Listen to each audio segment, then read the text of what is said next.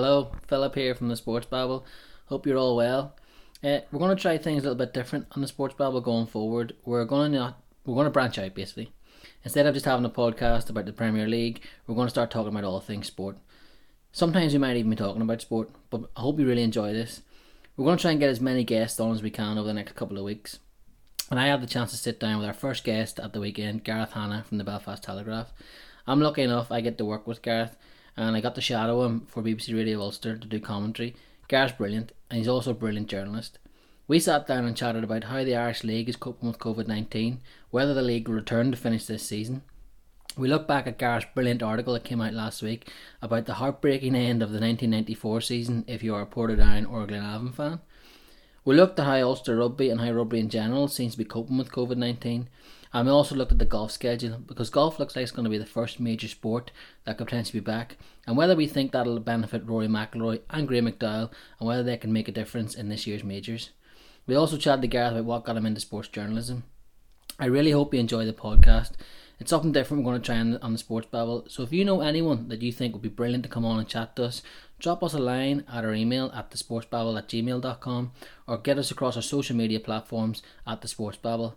I really, as I said, I really hope you enjoy this next podcast. I love doing it, and Gareth, I can't thank you enough for coming on. You're a gentleman. Up next is myself and Gareth Hanna.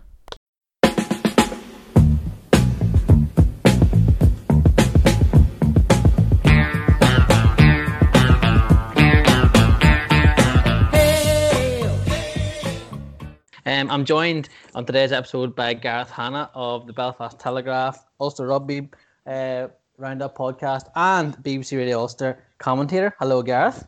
Hello, Philip. How you doing? Jeepers, I've never bad. been introduced like that before. My word. did, did, you enjoy that? yeah, I did. did. Um, like sort of on the tee at the, the open or something. uh, Gareth, just to start us off with, how are you finding? You're all, we're all in, in lockdown and self isolation. Uh, you work for the Belfast Telegraph, obviously. How have you found it, just for yourself personally, having to work from home and produce content for the paper. Have, have you enjoyed it, or what's it been like? Yeah, so at the start, like I was a wee bit concerned, just thinking, what am I going to write about for the next foreseeable future? Because you sort of you don't know how long this is going to last for. And it's no sport as a sports reporter. It's interesting trying to come up with things, but um, as time has gone on, I must say I have got more and more used to it, and I'm actually quite enjoying it now. Can you say that? Are you allowed to say that you're enjoying the pandemic? But like. I don't know. I could adjust to this, okay. Bar like like I wish the pandemic was over, but if life after the pandemic just keep going, I guess I'd sort of be happy enough. I'm a bit of a recluse probably. Like I'm happy enough with my own company, just in the house doing my own thing, going for little walks. It's great, and not having to commute to work. It's amazing. And uh, as regards like the actual job, so it's sort of uh, I suppose it's forced us to be a wee bit more creative than we would normally have to be, which is great. So we've just sort of been trying to do a few different uh, features and things, and um, did one last week on the the dead Glenavon Portadown in 1994. The two of them were going head to head in the final day of the league, and whoever won won the league. The drew, and Linfield won it. And so I grew up as a Glenavon fan. Just I was too young to have been there that day, but I sort of grew up there on the stories of it. So uh, from my uncle and his friends just about how bad it was. So it was nice to just do a little feature into that and talk to uh, Steve McBride, missed a big chance for Glenavon, and Robert Casey, missed a big chance for Portadown, and just it's like a real story of sporting pain and misery, uh, which is is the true feelings of sport to me. But so it's, it's nice to do do things like that and do do something a bit different. So uh, yeah, don't know if I'm allowed to say that, but I am quite enjoying it. I, I read that piece last week. Um, and I absolutely was gripped by it. I watched then the video, the video on YouTube of, of Mark Robinson doing the commentary for UTV.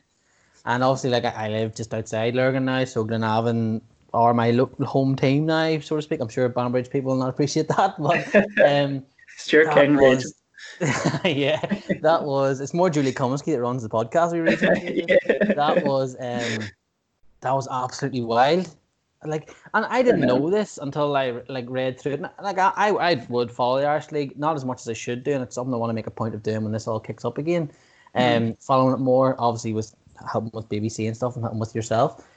But only ten times had a team won it outside of Belfast. Yeah, it's crazy, isn't it? It's absolutely crazy, and that, that's even to that's to now. Like that's not Yeah. until 1994. That's to now. So like it's absolutely mental. So it's been going 118 years or something. Did I say? I can't remember now. But Yeah. something like that. And eight or ten times it has uh, it has been outside Belfast. Like it's crazy. I think it's like Portadown I've won it four times. Glenavon I've won it three, and then Coleraine won it once, didn't they? So I can't remember who the other ones are, but yeah, like yeah, absolutely crazy. So to have both Glenavon and Portadown that year going so close was uh, something really different and something for uh, Mid Ulster football would love to get back to, but you can't see that happening anytime soon. You, you could feel coming from the article guide. You could feel the pain still in Robert Casey and Steve McBride's words. You know? Yeah, like and and what struck me, obviously everybody knows I'm a Liverpool fan. So when Steve McBride said about the slip and he can relate to that, I haven't Yeah. heard anyone say that yet. All you hear about the Steven Gerrard slip is laughs and jokes. Sky Sports even did a day on it last week, I believe. Um, yeah, and God, I missed that. yeah, I unfortunately didn't. And then you hear you hear someone actually say, "I can relate to that," and I haven't heard Yeah. anyone say that yet. Like, and I No, no, you're right. oh, the pain that must Yeah. just be, and the crowd as well was unbelievable that day. I know uh, it was mental. To, just talking about Steve McBride, the pain of it all. Like that interview that I did with Stephen was because I knew Stephen reasonably well from uh, he was manager at Glenavon maybe between 10, 15 years ago, and I would have interviewed him every week for the Lurgan Mail back then. Who I was working for, and uh, he. So I sort of knew him, so I rang him up and I was like, "Like you're you're ringing up a, a Glenavon legend, an Irish League legend who has done so much in the game, played for Northern Ireland, and then you get a wee prick like me ringing him up, being like, "So I want to talk about the worst moment of your career." I was like, I was like, I understand if you can just want to tell me to go away and never talk again. I understand, but he was an absolute gentleman. He was like, "No problem, I'll talk away about that. You ask me whatever you want." And uh, he was brilliant, like asking him about uh, the whole day and asking him about the moment that that shot missed and in the years since and like honestly like maybe this is the boyhood Glenavon fan coming out in me but there was a stage of the phone call where I had to sort of compose myself because I was about to burst into tears. It was just like then you feel so melodramatic because like, there's literally a pandemic going on. That's the most serious thing in the world. And then I'm sitting there crying about that Glenavon didn't win the league 26 years ago. But it's just that's the beauty of sport though isn't it? Like that it just has this power to be so emotional. And then he's talking about every few days like it'll come into his head.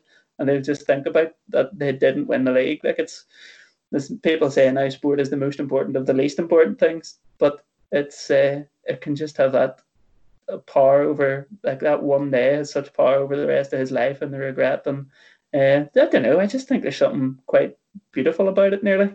There is, there really is, and, and I know a few Portadown fans that would have re- would read the article and, and they might listen to this, whatever, and they'll they'll feel it from a different side, looking at, Yeah. at Casey's miss and like yeah I think Mark Robinson does it really well as well in the commentary because he he, he can build up a dr- drama sometimes in his voice very well, and it's like Yeah. the way they're rushing through, and like the ball almost stops in the air as it's coming down, and you and oh my goodness, and and, uh, and Robert Casey then I suppose they won the league two years later. So I suppose he can look back at it a little bit uh, with a little bit more humour than uh, so he was like saying about how he plays golf I don't think I put this in the article there's so much stuff I could have used that just didn't make it in the article but he's saying that every time he plays golf now with his regular four ball that he plays golf with there's this guy that every time he has a putt the guy will just go now make sure you don't fluff that like you fluff the league that day things like this and he says, uh, I can't remember whether I put this in the article or not. I think this might have been like one of the last bits I had to take out.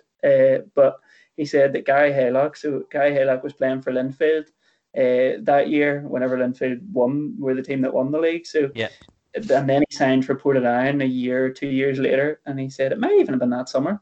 Uh, but anyway, he says Gary Haylock, the first time he met him after he'd signed from Portadown, Gary Haylock just come up to him and goes, and Casey must score. He's like, "Oh, you prick." oh my god, oh, he's, oh, just gets, so cross. he just gets constant ribbon about it now. But yeah, I suppose at least at least for them, they, They they, did come it two years later, and they'd won it so recently. Whereas Glenavon, it's now it's sixty years this year, which is uh, yeah mental. But Um, one of my first ever autographs I got. In fact, the first autograph I ever got was Glenn Ferguson's.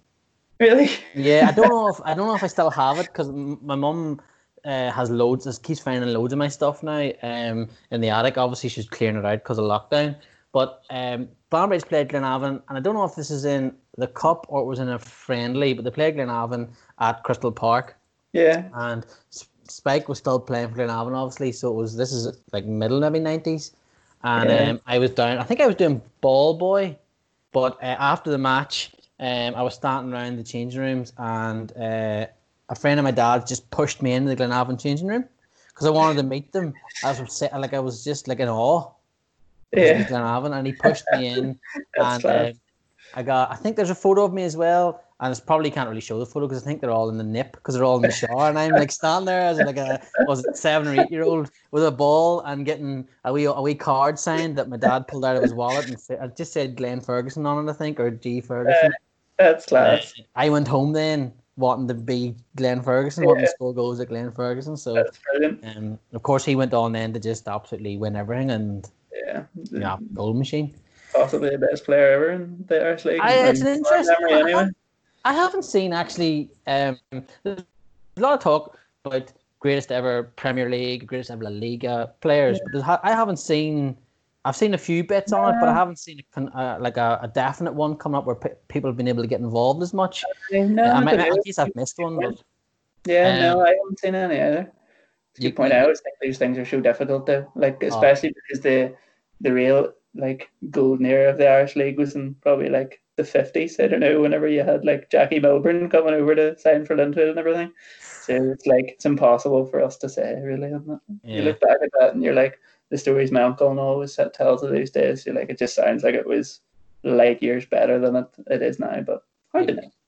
Crusaders were able to draw Liverpool in the European Cup. Yeah, I know. Like that, just unbelievable. I know. I know. Um, and Eusébio coming with his Benfica team to play distillery and everything. I know. Just crazy. Like, imagine Ronaldo rocking up with Juventus now to, to, to Leo Like Peter Watson, that uh, used to manage Banbridge Town and obviously played for Distillery yeah. against Barcelona when I started coaching, um, he was in charge of Banbridge's academy, mm-hmm. and I came down and I I got to oh, I knew him anyway because he was managing Banbridge when I was younger, and then I got to work sort of under him as a coach. And then I didn't know this obviously, but someone told me he'd played against Barcelona. And then I was obsessed asking him about all these questions, and I could tell he was getting annoyed at me. Like I was just constantly like, "You played at the Nou Camp, and you played against what was going on?" But um, those days are long gone, unfortunately. But you never know. Football might reevaluate itself now. We might see something like that come back. Don't know. Yeah, maybe I doubt it. It's just the the top clubs rule the roost now, don't they? Like it's not. Yeah. Would be financially beneficial to be letting Linfield into the first round proper of the Champions League now, but yeah. we um we're all obviously COVID nineteen has took over sport and a lot of the news in football and professional sport is all about when leagues are going to come back. And we've seen high profile leagues like the German league and the Dutch league decide um, winners and relegated teams. The Premier yeah. League is fighting within itself about what it's going to do next. How has the Irish League cope with this? And obviously it's a little bit different, but what mm-hmm. sort of has been uh, what's been going on with the Irish League, and has there been any plans drawn up, or are they just waiting? Well, they are I suppose they're sort of waiting for now, but that's not going to last very long because, um, as I'm sure you probably know, UEFA have put a deadline now in place of May 25th. I'm 99% sure the date is that. Uh, should have checked that, but yeah, no, it's May 25th. I think, it, that, I think it is about that, yeah. Isn't it that clubs have to or leagues have to submit their plans for concluding the campaign or else abandon it. And if they're going to abandon it, they need to come up with uh, reasons that meet UEFA's guidelines as to why they're doing it, or else they'll potentially lose the European money uh, and places for next season. So the Irish League has a lot of thinking to do over the next um, the next three weeks here uh, to see what they're what they're going to say to UEFA because. you know what? I don't envy them. I don't envy anybody in football having to make these decisions because no matter what you do, uh, you're going to annoy somebody or it's just so difficult. I know the Premier League's obviously talking about coming back behind closed doors, but it's hard to see how that can work in the Irish League because the only way that works in any form of safety, and even that's debatable, um, is to for the players to be completely quarantined for the duration of this, um, to be away from families, away from friends, away from everybody they they just have to be with their teammates, coaches, and that's it. You can't do that in the Irish League. That's all, it's all very well if you're getting paid twenty grand a week or more than that. Yeah. But you can't do this in the Irish League because boys obviously have their other jobs and for all the obvious reasons. So that that's a no go for the Irish League. So how then do you get games played anytime soon? Like I just I don't think it's realistic. So UEFA are talking about they're looking the season to be concluded for something in around the twentieth of July.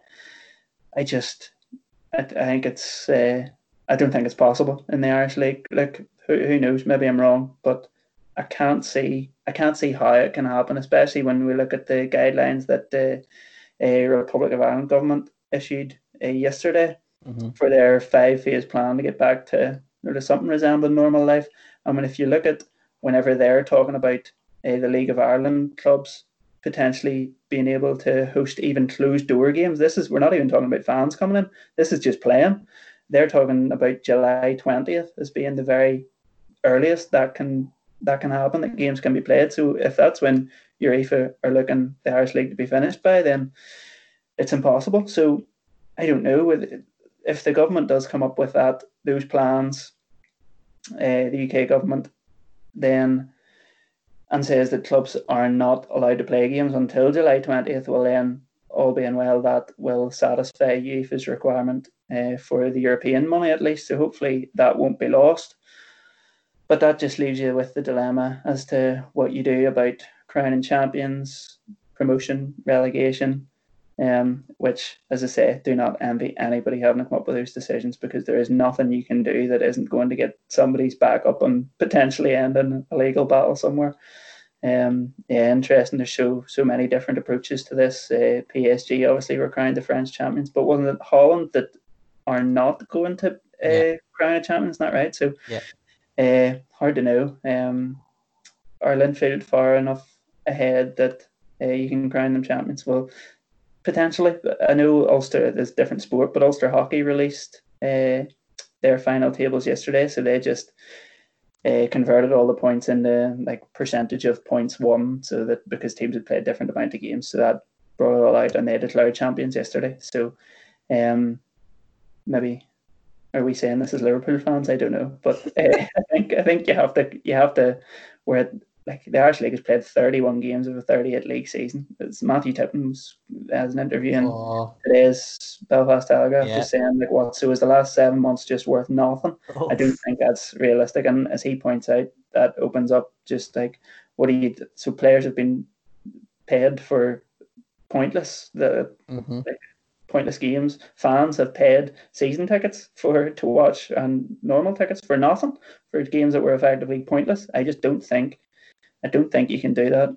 Well, obviously Holland, Holland absolutely you can't. but I don't think it's the best way to go forward. But do you then go back to like the midpoint of the season where everybody had played the same teams? I, I don't know. It's just it's a minefield, an absolute minefield. Yeah.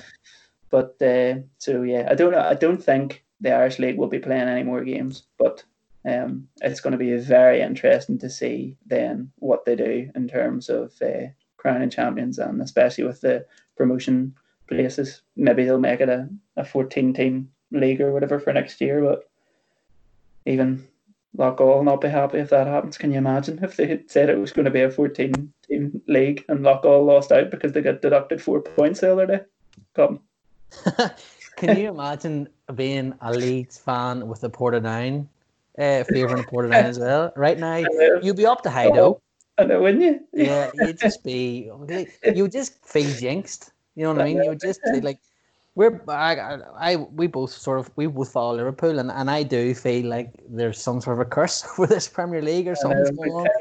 It's hard. Like I, I, I was talking yesterday and um to friends or whatever, and I don't, I don't want us to play, and I'm talking just about the, the English league here for a minute. I don't want them to play games behind closed doors. I also don't want them to use up the amount of tests they're going to use.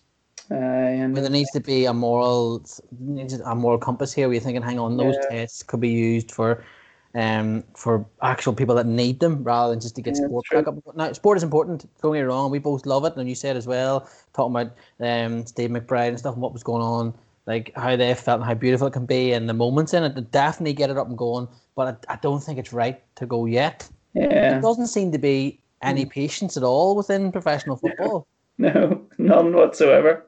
I- I think the worst is the actual Dutch league what they did. I think just uh, you, you couldn't have crowned a champion because they were level on points. I get Yeah. that, but I think it's is it Gamber you call it? I pronounced that wrong, but they were eleven points clear in the first div- first division, and then they've been told you're not getting promoted. I know. Oh, I that know. would just be devastating. There was a non-league team in England too. I can't remember who it was who had already won the league. Literally had already won and celebrated winning the league, and then they're told, "No, actually, you haven't. Season's cancelled." I can't remember who that was. I think it was like Conference North or one of these leagues. I can't remember, but it definitely was. Like there was a team that had already won the league, and then told they actually had mental. Have you been able to chat to anyone within any players, or anything within the league, engaged any of their feelings towards it? Like I know, um, just from talking to people that play amateur football, they're itching to get back playing again, but they don't want to go until it's safe. I, I would be of the opinion that until the likes of me and you, me and you couldn't go to Moira Park kick a football together safe, then why can we play? We can't play sport, contact No, sport exactly. anyway. Exactly. No, that's it. Yeah, that's what I mean in terms of the Premier League. Maybe can do it if they quarantine everybody, but the Irish League, there's no chance. I don't think there's any chance the players or the referees would agree to it. And I think one of the referees had said was did an interview somewhere in the last couple of weeks, basically saying they'll not be back until, or they certainly they, they would have severe reservations about coming back until it's safe. So, how long is that going to be? I just, I, yeah. Not until there's a know. vaccine. Not until there's a vaccine. Does that mean we've no football until there's a vaccine? I don't know. Surely Everyone, not. and we'll we'll talk about this in a bit. Next season. You Everyone. No, It, it could happen. It's a possibility. Like we have to look at it and say that is at this level that is a possibility. hmm I think Maybe. Everyone is going to start following. What am I going to write about for the next eighteen months if there's no football? Dear bless us. I don't have to get a new job. No, with the articles you're finding, you're, you'll. What I found as well, actually, and we'll chat about what got you into sort of sports journalism. Um, there's been some brilliant stories, like your story about the Irish League. What happened? There's one I want to read later in the Telegraph about John McClelland because the headline grabbed me. He, he was told to mark Diego Maradona, so I want to see what's going on there. Um, there's been other stories in other sports, like in the NBA and baseball, coming out because out of interest in those and and people have been able they've got the chance now to maybe write about or talk about what they want to talk about rather than just Yeah. detailing match reports. So have, you found that like you've you've had ideas and you've probably had ideas on the backlog now that you think I have got a chance now to sit down and write Yeah. talk about that. No, absolutely, yeah, absolutely. You know, it, it, that's one of the really nice bits of it, as you say, you get the chance to write about something really interesting rather than because normally sports so flat out, you're just going from one match to the next, and you have to Yeah. write about that match and what people are saying about it. And yeah, look, but the Athletic's changed things too for sports journalism, um, in terms of these big feature articles and like it, it definitely was more of a struggle to get people to read those. I think online, particularly before the athletic, in terms of I just think people's I don't know, I just think people didn't really have the interest in sitting down and reading two thousand words on something. Maybe that's wrong, but I found it was more of a struggle. Whereas now, those are our best read articles online, which is brilliant. Brilliant from a sports journalist point of view because that's what we want to be doing. We don't want to Yeah. be doing something short, wee, snappy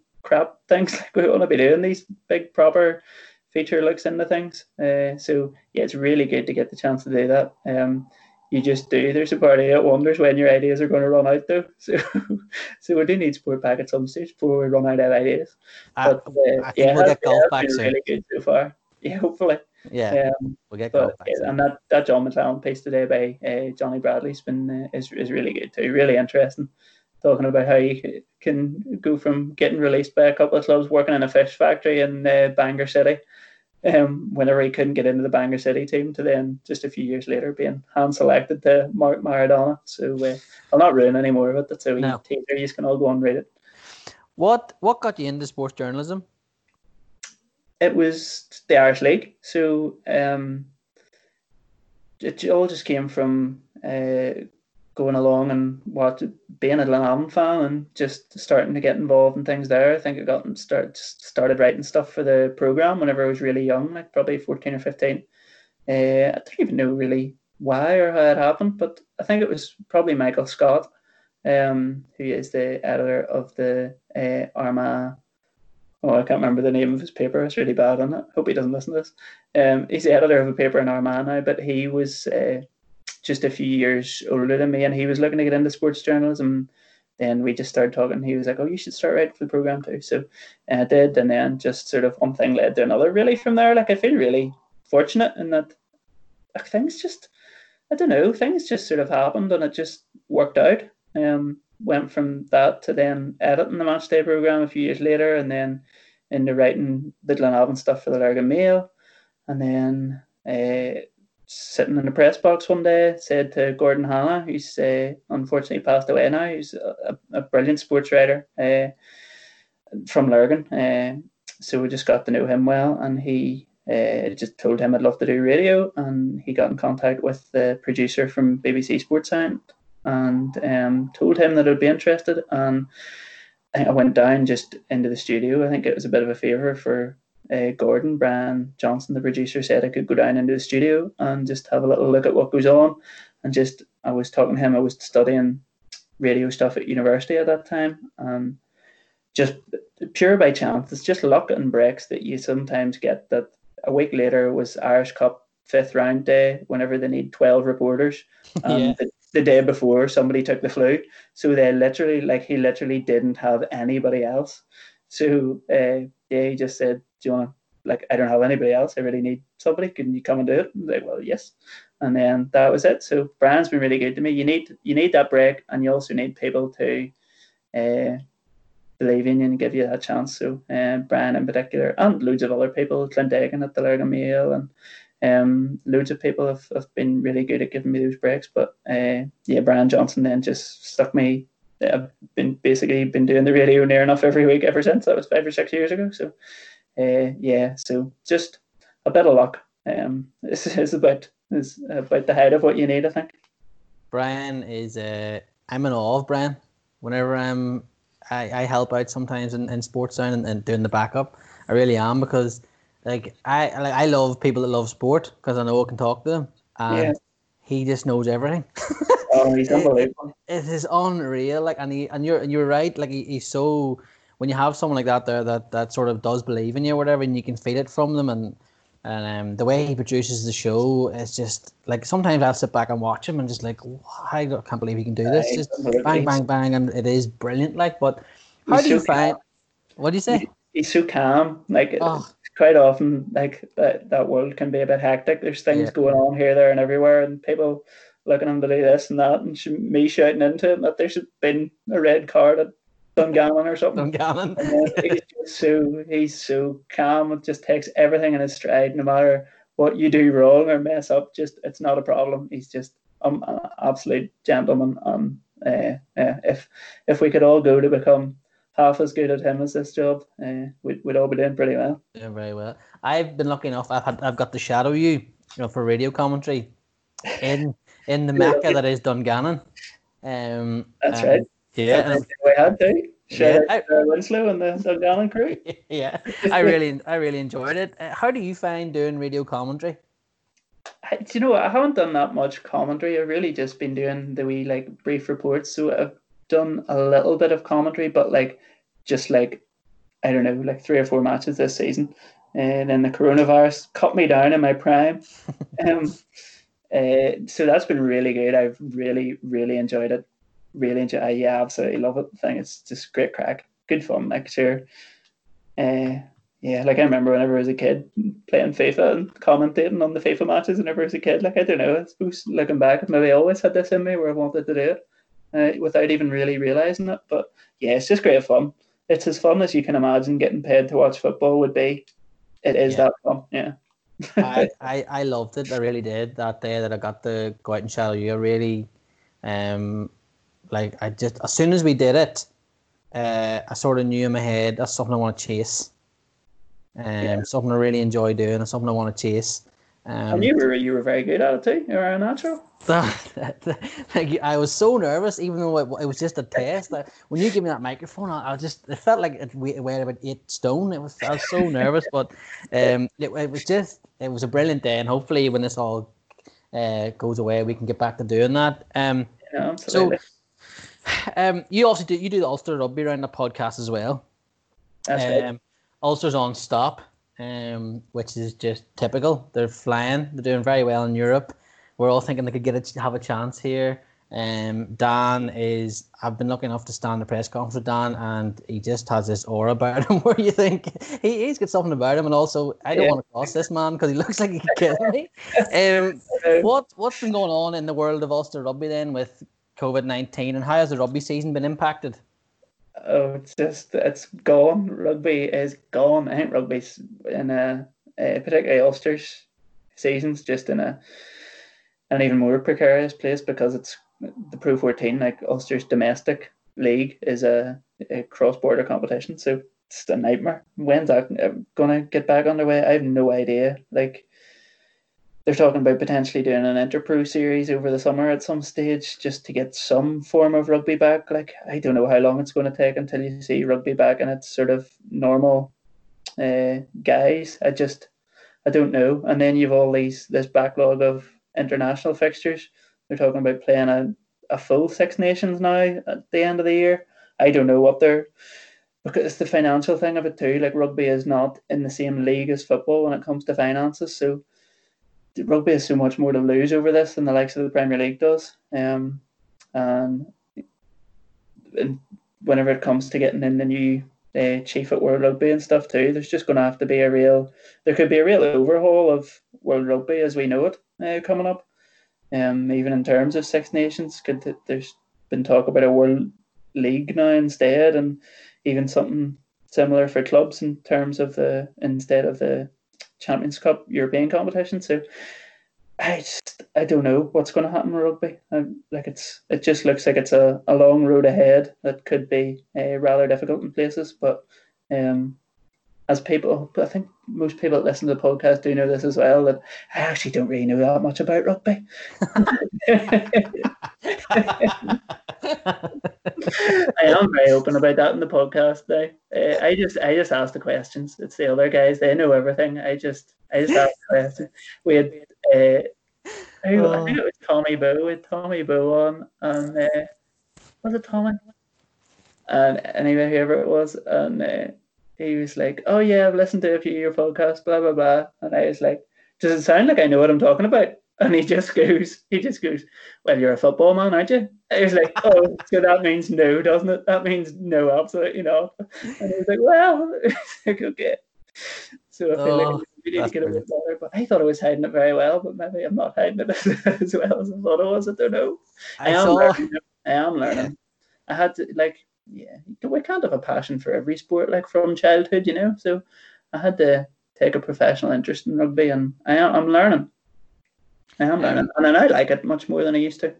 I I saw- a university kid, but now I quite like watching it. Yeah, I, I saw I saw rugby league. Uh, um, in English rugby league is obviously it's it's been given a sixteen or seventeen million bailout Yeah, to help it survive, and even that figure, which is massive. Like if, if we won that figure today, that's us set for life. That figure is minute oh, in terms of football. Like it's just it is crazy. One of the things that that I kind of want to come out of this is the sport to have a look at itself. You know, professional sport to have a bit of a look at itself. Now, I'm not saying like if, if you're going to offer a player two hundred fifty thousand pound a week, he's not going to say no to it, and, and I'm not going to criticize someone for for taking that. But it, it, it needs to maybe look at it and think, did we need to put all this money into this? The TV deals, they need to be this big. Can we maybe sh fix ourselves a bit? Yeah, I know. No, that's it. That would be a huge positive that you would hope might come out of this, although I'll not be holding my breath for it. But yeah, like you look at the real heroes of society uh, now that it's so obvious who they are. And I don't even mean just NHS staff and that. I mean like people that are working in shops and are, are also on the front line of this. Yeah. Like I just think like it's it's class like but these people are like have just been treated as they're not as good as other people and Mhm. they do you know what I mean? It's just nonsense. It's just absolute nonsense. Like people who are doing all these jobs and like bin men and everything who are still out there now and people delivering your post. Those are the real flipping heroes of society. let's put them on footballers' wages. That's exactly. It, something needs to happen there. I know that it, that, something needs to happen that these people, are, when this is all done, we can't forget about them. We can't just try to go back to being normal and paying people hundred thousands a week and then forget about my postman or the Amazon delivery man that's been here every day since we've got off because Finn, Finn needs about 500 things a day that we have to go and buy. I'm, they're going to kill me. Um, you know what I mean? And I almost know him by re- face recognition. I know exactly who it is when he turns up. But um, one of the uh, I always feel bad whenever like we have a package or something coming. I'm like, I'm sorry, I'm putting your life in danger for ordering this thing. We we a friend told me once. Favorite white tops, Whitecaps top though. I felt bad when that arrived though because it was like in a an Adidas box. It was like, oh, you know this isn't essential. I'm sorry. Yeah. Well, I, I, I probably shouldn't admit this, but I ordered a classic uh, Italy football top, 1994, Roberto Baggio. Oh, great. it hasn't arrived yet, um, but I, I did feel very guilty ordering it. I probably shouldn't have ordered it, but it, I, I haven't ordered anything since that Vancouver White Cup. No, That's the guilt. It just, Um, yeah. yeah, no, I'm done. It's just stuff for essential stuff for the house. Um, yeah. One of the sports though that we think is going to get up and running, and also before we start, one of the tweets that was sent out that broke my heart was from yourself. You oh. should have been at the Masters. Oh, I, I should have been. I it would have all been over and all. And as someone like you'll know if you know the pod, Brenton, who's uh, the other producer of the pod and the main producer of the pod, he is obsessed with golf. He loves golf. I'm I'm a big fan of golf, but he is obsessed with golf. And when I sent him a screenshot of your tweet, he was like, "Oh my god," he was heartbroken for you. Um, have you been to the Masters before? No, so I haven't been before. No, um, I just applied for accreditation this year for the first time because my dad is the PGA captain this year um, of Britain and Ireland. So my mum and dad were supposed to be going. Dad has been a couple of times before, uh, just with work, and uh, so mom and dad were both supposed to be going this year. So it was just a really nice chance to go when they were also going to be going, even though like we'd all been busy, we wouldn't really seen them very much. But even just to get the odd wee lunch with them at Augusta, just would have been really nice. But uh, yeah, so that's why I wanted to go this year uh, in particular. But like, hopefully it'll still happen. They they have it slated for uh, the second week in November. I remember the exact date. I think it's the second week in November. Yeah, mm. 12th, 15th. So that'll just be a week after my 30th birthday too. So that could be quite a nice wee celebration if it manages to, to go ahead. So are you still going to go if it is, does go ahead? Oh yeah, if it goes ahead uh, in November, yeah, I'll still go. All being well, I think my accreditation. We haven't heard anything um, from yet, but I assume accreditation will just carry over. So, uh, so it should be fine. So we should still get to go. And I haven't booked any flights or anything yet, so it's all okay. And the Airbnb was refundable, so it was great. Everything was fine. Oh, and happy days. Hopefully, hopefully, we'll get to go in November. So uh, yeah, we still have it to to look forward to, and it could be really. You know, the first ever Masters outside of spring, and see Augusta looking totally different to what it normally does. It could be could be a really sort of unique, cool experience. And maybe we'll get maybe we'll get a winner from Northern Ireland too. You never know. Have you been to Georgia before? No, I've never been to America before. Oh, have you not? I've been to no, I've been to I was in Canada last year, but that's the first time I'd ever been over that side of the Atlantic. Canada was really nice, but yeah, no, I've never been to America before. Georgia uh, to look at as a state is some of it is stunning, like, and obviously then yeah. you have Augusta, and it will be interesting in November because we're used to seeing the unbelievable sun split in the trees um, the greens painted almost green, Greenlands look perfect. So it's going to be interesting. I'm sure they will do all they can to make it look impeccable. Yeah, oh, I'm sure it'll be brilliant. But even just the colours of the trees and stuff will be totally different. It'll mm-hmm. be yeah, it'll be interesting. Be interesting. Um, hopefully, look, hopefully we get to experience it. Uh, but we'll uh, take nothing for granted at this stage.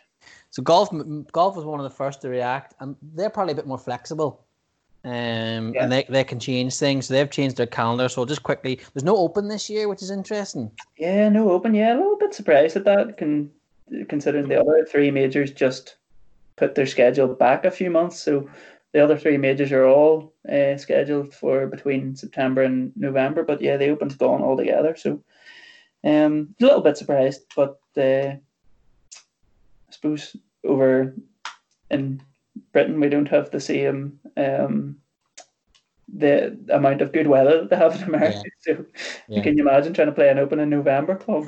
No, thank you. So uh, yeah, so maybe that's a factor. But the R&A also do things right. Um, I don't mean that other people don't, but the R&A would be very uh, proper in how they handle things. So they just wouldn't have wanted to put put anybody in any threat or, or danger or use up any health service resources or, or whatever. Uh, so um, yeah, like fair play to them. And uh, what it does mean, interestingly, I would assume that is that it'll take a year longer for the Open to return to Northern Ireland because they've just put everything back a year. Yeah. So uh, St George's, it was due to host it this year, is now just hosting it next year. St Andrews is due to host next year, and it's been pushed back a year. So you would assume there will be a knock-on effect of that, and however long it would have taken it to return to Northern Ireland, by that four, five, six, seven, eight years, it'll just be one year longer now. Um, the Irish Open, we are supposed to go to, it, and it's obviously been postponed.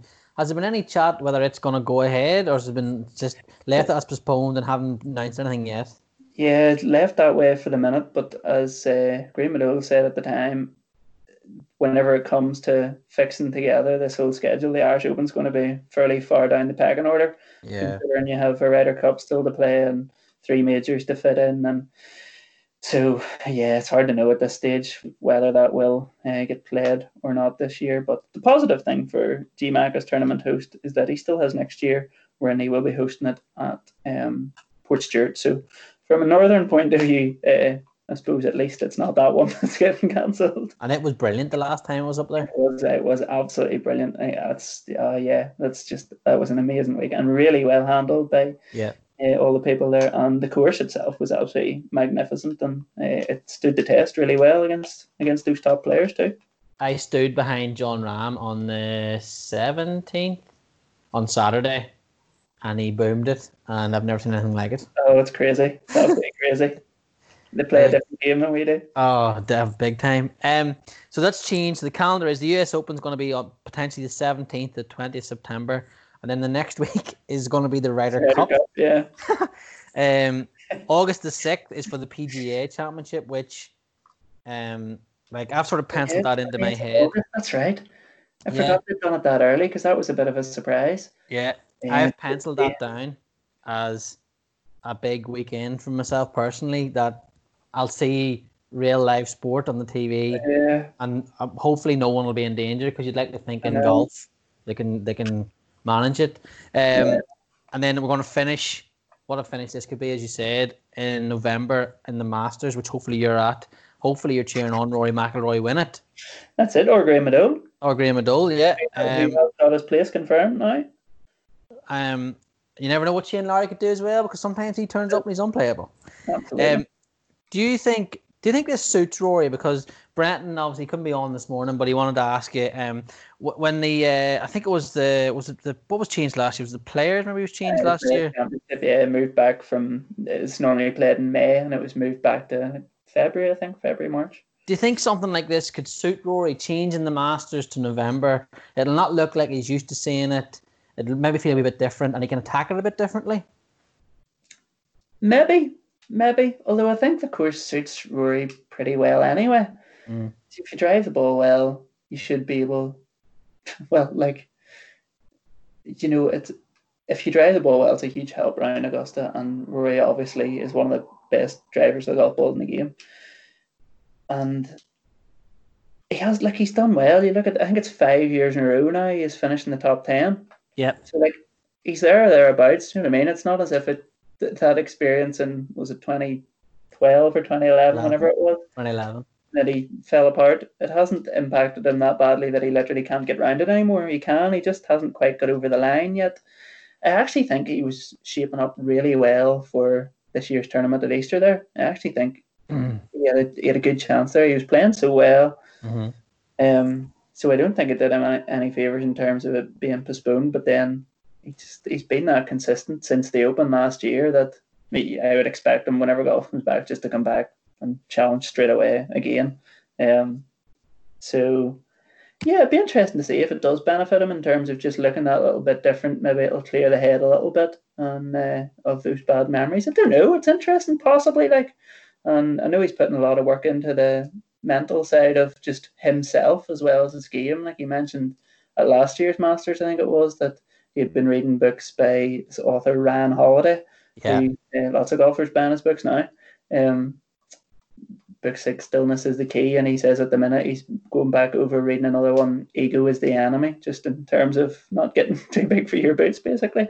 So like he's putting a lot of work into making sure he's in the right place mentally as much as you you possibly can do that. And I just think I think maturity is just going to help Rory around maybe get that green jacket too. That you know the older you get, I I don't know. I just think the more comfortable you get, and he has said before that like he doesn't win the Masters, he doesn't win the Masters. Like it's not the it's not the biggest deal in the world. Obviously, it would be really nice if he did and he did the Grand Slam, but I genuinely think he believes it when he says like, if I never win the Masters, like I'm not going to be crying about it every day. Like it, it's fine, and I genuinely think he maybe does believe that more and more now that, um, and that's probably a healthier way to go about it because then it doesn't consume you that much. Then it doesn't hopefully like just wreck any chances you have that it's it nearly becomes just too big for you to handle mentally that so I just think as he gets more mature he has more and more chance of getting over the line. Even that like last year he was so close in that final pairing and then did blow up a little bit but just hope that that one year he can uh, manage to do it and I think he will. I really think he will. I think as I say the more mature he gets and his game just seems to be getting better and better as well that yeah, I think we'll certainly see him back winning majors again very soon. And as I say, I think he, I think he, if it was a betting man, I would say Rory will win the Masters at some stage. I think when he does win the Masters, because uh, I I'm, I agree with you, I think he will. When he does win the Masters, I'll probably weep. um, I like you, you you'll know this yourself. Rory McIlroy, for whatever, for, for silly reasons, seemed to have polarized people in Northern Ireland because yeah. people in Northern Ireland just love to um, assume someone is something um, because yeah. of where they grew up or they um, or potentially where they wanted to play in the Olympics or who they wanted to play for in the Olympics and, and that whole nonsense and that really really pissed me off because yeah. I'm not I'm not trying to say this I think he is our most interesting sports star that yeah. we've ever had Carl Frampton George Best Joey Dunlop obviously he was the quiet man Alex Higgins they're all brilliant but I think Rory really, and I think in the world at the minute, there's there's not many sports stars like him that'll be so open and honest. Yeah, if you you probably read his interviews with Paul Kimmage, which were just yeah. unbelievable. I know, yeah, no, it's absolutely brilliant. No, as you say, like he's just he's a, a sports writer's dream of an interview, like because he just. I think he actually spoke about this on Sky Sports last week. They asked him about his relationship with the media, and he just says, "If if people have put the effort in to come up with a thoughtful question for me, then the least I can do is come up with a thoughtful answer." But I just think it shows like real respect that he treats people with, and not just the media, but just in terms of dealing with people. Like it's just common decency, and um, he just seems like a really nice guy. I think. Um, I didn't used to really like him whenever he first broke onto the scene, but I was just jealous because I used to play in our golf team that played against his golf team, and then he made it, and I'm still sitting here. So it, it, took me a while to get over that, you know. But I'm there now. I'm okay now. I'm fully on board now. It's fine. he he's getting to win majors, and you're getting to sit on Skype and talk to me on a Saturday morning. who's, the, who's the real winner? Who's the real winner here? yeah. Um. Well, as we both said, I think I think he will win the Masters, and I and I I say this every year. I think it's going to be this year. Um, I hope so. I, I really do. And I, I know that you're there. Someone I know is going to be there. And I know that you're going to be there. And I know because I spoke to your dad a few times in Lurgan Golf Club. It would mean a lot to him if he won it. Okay. He, he comes yeah, across as a, a, Rory McIlroy fan. Oh um, yeah, Rory, Rory used to buy all his golf clubs off dad whenever he was a kid. Whenever he was just first starting out, because Rory's coach uh, is is really good friends with dad and has been like I've known him all my life. Him and dad were, were good friends going back like their their whole professional lives really since they turned pro. Um, uh, yeah, so he used to bring Rory to dad's shop and he used to buy buy some of his golf clubs off, off dad whenever he was uh, he was a young fellow. So there nice. you go. Can you beat your dad at golf yet? No, absolutely not. No, never once. never once, actually. Like, not even once. But I think we haven't played a match in a long time. I think if I played him now, I would win. So I think that's why he's put it off. He's like, oh, no, we'll not play a proper match today. It's like, well, we're not. He told me I was he'd give me a hundred pound if the first time I beat him, but still haven't got it. I think it must be it must be about four hundred now with inflation. I hope he hears this and then challenges you and then smashes you around Lurgan Golf Club. no, probably. I shot one over though that my last round before the pandemic kicked in. We couldn't play anymore. I was, I was really hitting form, but there we go. Um, that was do, you think, do you think we'll get a Ryder Cup? this year. Uh, this year? yeah, I don't know. It's hard to say, isn't it? It's really hard to say. I don't know whether it would be beneficial to play the Ryder Cup without fans No. more than anything else because it wasn't Rory said this and Graeme as well probably that the Ryder Cup just is what it is because of the fans. Um, so I think playing it without fans it would just be a bit crap for want of a better word. So don't know. Uh, time will tell. Like who knows? Who knows whether we'll see any sport by then? We Yeah. might. It's just it's impossible to really say, isn't it? We just need to take things one step at a time at this stage. But hopefully. But um, yeah, who knows? Hopefully for Padraig Harrington as much as anybody, um, who really deserves this, uh, his, his time as captain. So hopefully it's uh, hopefully he gets to live it out in its fullest uh, possible. Like, can you imagine you get your one chance to be Ryder Cup captain, you do it with no fans there, and it's just not the same. Just be, he deserves more than that. He's been such a great servant of golf and such a great guy and a great servant of Irish golf, and done so much for it that you would just hope he gets the full experience. I would love. Uh, I want them to put it back because without fans, the Ryder Cup just isn't the same. It really isn't. Like it's, Yeah. it's just it, it's complete. Obviously, it is completely different than anything we have in golf, but it it's it's weird the Ryder Cup too because the Ryder Cup and probably the Masters are the two tournaments that you'll get people that have no interest at all in golf. Yeah, That wouldn't pick up a golf club, but would go and sit down and watch the whole thing through because of the drama that comes off the screen from it, big time. Yeah. And that is Yeah. helped by the crowds massively. Yeah, absolutely. Yeah, the Um, Ryder Cup is so unique. Like it's brilliant. Even the Solheim Cup last year had a great finish. Do you watch Yes. it? It was Yeah. amazing. Absolutely amazing. You don't get that in any other golf tournament. That was I love the Ryder Cup's amazing. But yeah. So hopefully. Um, before we finish up, and I let you get back to your Saturday, um, before we came on, Tommy Johnson uh, left uh, St Johnstone. Uh, Tommy Wright, sorry, left. Right. Um, and obviously put this podcast. Thanks very much, Tommy. You put this podcast back about twenty minutes. Um, but yeah, he left St Johnstone. Now, what that key to that is that he's been linked again with the vacant Northern Ireland job. Just you as a fan, do you think? I know. I think you and Murray had said that, that he doesn't think it's linked to the Northern Ireland job, but the timing of it is very interesting. Um, with it being vacant, do you think this is potentially we're going to hear in a few days that there could be a move now that it is going to be Tommy Wright? I would still be surprised if we heard something to that effect in the, the next few days.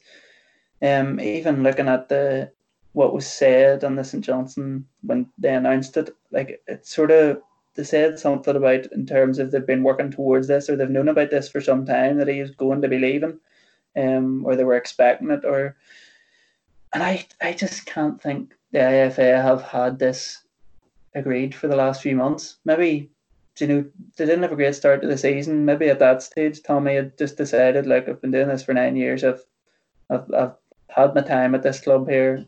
You know, maybe it's time to move on.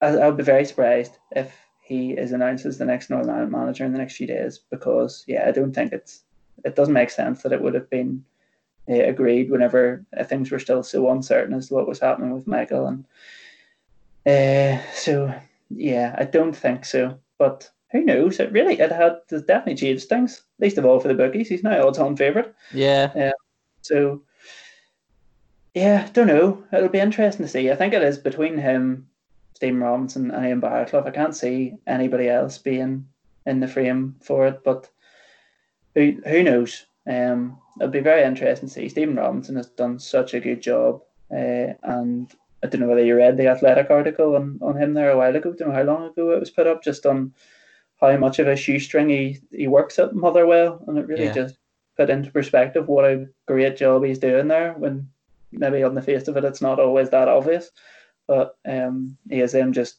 overperforming so much. So fair play to him for that, and Ian Baraclough too. From talking to quite a few of the under twenty one players, have just so much respect for him, and he- he's done so much in their development. The likes of Liam Donnelly, um, and Mark Sykes, and everybody like Ian Baraclough was a, a key part of all that, and. Uh, the, even the results he got with the under 21s, like beating Spain and Spain was crazy. Like, like they had a ridiculous run of unbeaten results Yeah. before that. Um, so, and like before that, Northern Ireland under 21s were a bit hopeless, really. So you can't really overestimate the job that Ian Baraclough has done there. I definitely think he warrants being in the um, conversation now. And just from what all the players are saying, his approach to things and his professionalism, um, and how he's been working with Michael O'Neill, uh, I think he's a very interesting candidate, Baraclough. Um, but yeah, I think it's between the three of them. Uh, but I would be surprised if we heard anything in the next lot of days. The IFA had said that they hope to have somebody in place just by September. They'd said, but um, look, I suppose the sooner they get somebody in, the sooner they can get to work on planning and things. But um, yeah, be interesting to see. What as a fa- as a fan, what did you make of the O'Neill news? Obviously, you you had to have worked on it, like um, mm. for the Telegraph. But just as a fan, when I when it came through to me, like, I have a real weird, weird relationship with international football because I, I like seeing both teams do well. But yeah. I had in Euro 2016, um, this is gonna make me sound like a, I'm emotional wreck here, but Gareth McAuley scored, right? And yeah. me and my dad um, were watching the match together, and sometimes me and my dad can argue and fall out in times, but uh, football and sport brings the two of us together, like motorbike racing and football. It really unites the two of us. And Gareth McAuley scored, and I looked over, and he was bawling. I mean, bawling, and he won't, he won't mind me saying this because he's an emotional man too. And then I started crying, and I haven't felt anything like that. Like even all goals Liverpool have scored, uh, different things that happen in other sports. When McAuley scored that goal, I sort of felt myself like this just means something different. And yeah. Michael O'Neill was so obviously so integral to that, and you saw him jumping in the air and yeah. drenched and things. And I went to know I go to Northern Ireland games, and I really love it and enjoy it. Like, and the sense that he has built in that stadium like they don't fear anyone really. Like yeah. And then just, I just thought when he went to Stoke, I sort of I said good luck to him because he's got a chance to go to Stoke and whatever people think of Stoke, Stoke has a, is a, is a big enough club. It has unbelievable facilities. Yeah. For him to work with. Yes, they're at the bottom of the championship, but he's doing he's studying it and he's getting good results with them. And then this came out, and I just sort of thought myself, I was like, I can understand that maybe the club want him to focus more on them, but he he has two games two games from taking us back to European Championships, where he won't manage us anyway, but two games from getting there. I know. I just didn't. I felt sort of numb a wee bit bad, sort of like. Yeah. Ugh. Yeah, I just felt really sad for Michael that he didn't have the opportunity to finish that job that he so deserves to to have. Um, and the, the financial bonus that went along with uh, yeah. qualifying for the Euros. But um, no, he really deserved to have that sort of send off and to finish the job. Imagine, can you imagine the night at Windsor Park where there's a send off for Michael O'Neill and he's just helped them qualify for the Euros? It would have been amazing. But um, so no, look, it wasn't to be, and uh, I felt really sorry for Michael, and he was absolutely brilliant from our point of view. The media to work with, he was just uh, he was class. Always answered the questions very honest and was was open with us too, and was uh, no, he was really good. Um, so sad to see him go, but I really I think he's going to do a smashing job with Stoke. I'd be surprised if they're not in the Premier League within the next the next few years. Like, um, yeah. and he seemed to like Michael talked about that over the last few years when various jobs come up and he was linked to this, that, and the other. Like he always spoke about he wouldn't just be jumping over to any job and ignorant just for the sake of it because he knows the way owners are that you can go jump into a job and you could be out of it within three months. Whereas, so I think he's been very careful as to the job he took on and the type of people he was working for. And um, from what everybody says, I was speaking to uh, a few fans and a, a journalist in Stoke, and from what everybody said, because they have gone through a few managers, but from what they were saying, the owners are not the type of owners just to hire and fire willy nilly. And so I think he's and Michael will have done his own research on that before he accepted the job. So I think he's been very careful as to where he was going, and um, so I think he'll get the opportunity and the time to make a success of that job. And it's hard to see anything otherwise. Like we knew what he's capable of. We knew what he did with Northern Ireland. Like totally just turned it inside out, made a success from nothing. And uh, so yeah, I would be very very shocked if uh, the same thing doesn't happen at Stoke. So um, it'll be nice in a few years when watch match of the day and see Michael O'Neill uh, interviewed at Old Trafford and Anfield and all the rest of it. He he deserves that very much. So just look look forward to seeing seeing that happen. I find myself looking for Stokes results now.